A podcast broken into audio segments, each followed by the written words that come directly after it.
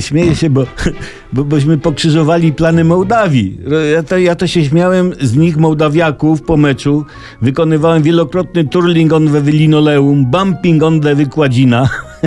Bo piłkarze mołdawcy, powstrzymajcie, bo się rozpuczę ze śmiechu mnie.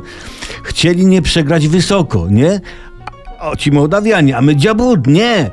Bo słuchajcie, bo to trzeba tak grać, że jak wyczuwasz plany przeciwnika, to musisz wszystko zrobić, żeby nie osiągnęli swojego celu. I to nam się właśnie perfekcyjnie udało. A mówili do siebie Mołdawianie, słuchajcie, musimy się sprężyć, żeby nie przegrać za wysoko. Przecież w drużynie Polski będzie grało chyba z 5 mistrzów różnych krajów, król strzelców Ligi Hiszpańskiej. Niedawno wygrali z Niemcami, a ktoś z boku dodał, jakby zwiastując katastrofę planu drużyny mołdawskiej.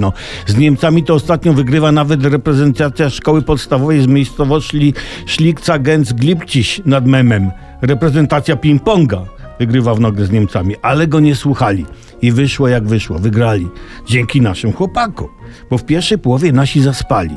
I drużyna mołdawska wykonywała swój plan perfekcyjnie, przegrywała tylko 2-0.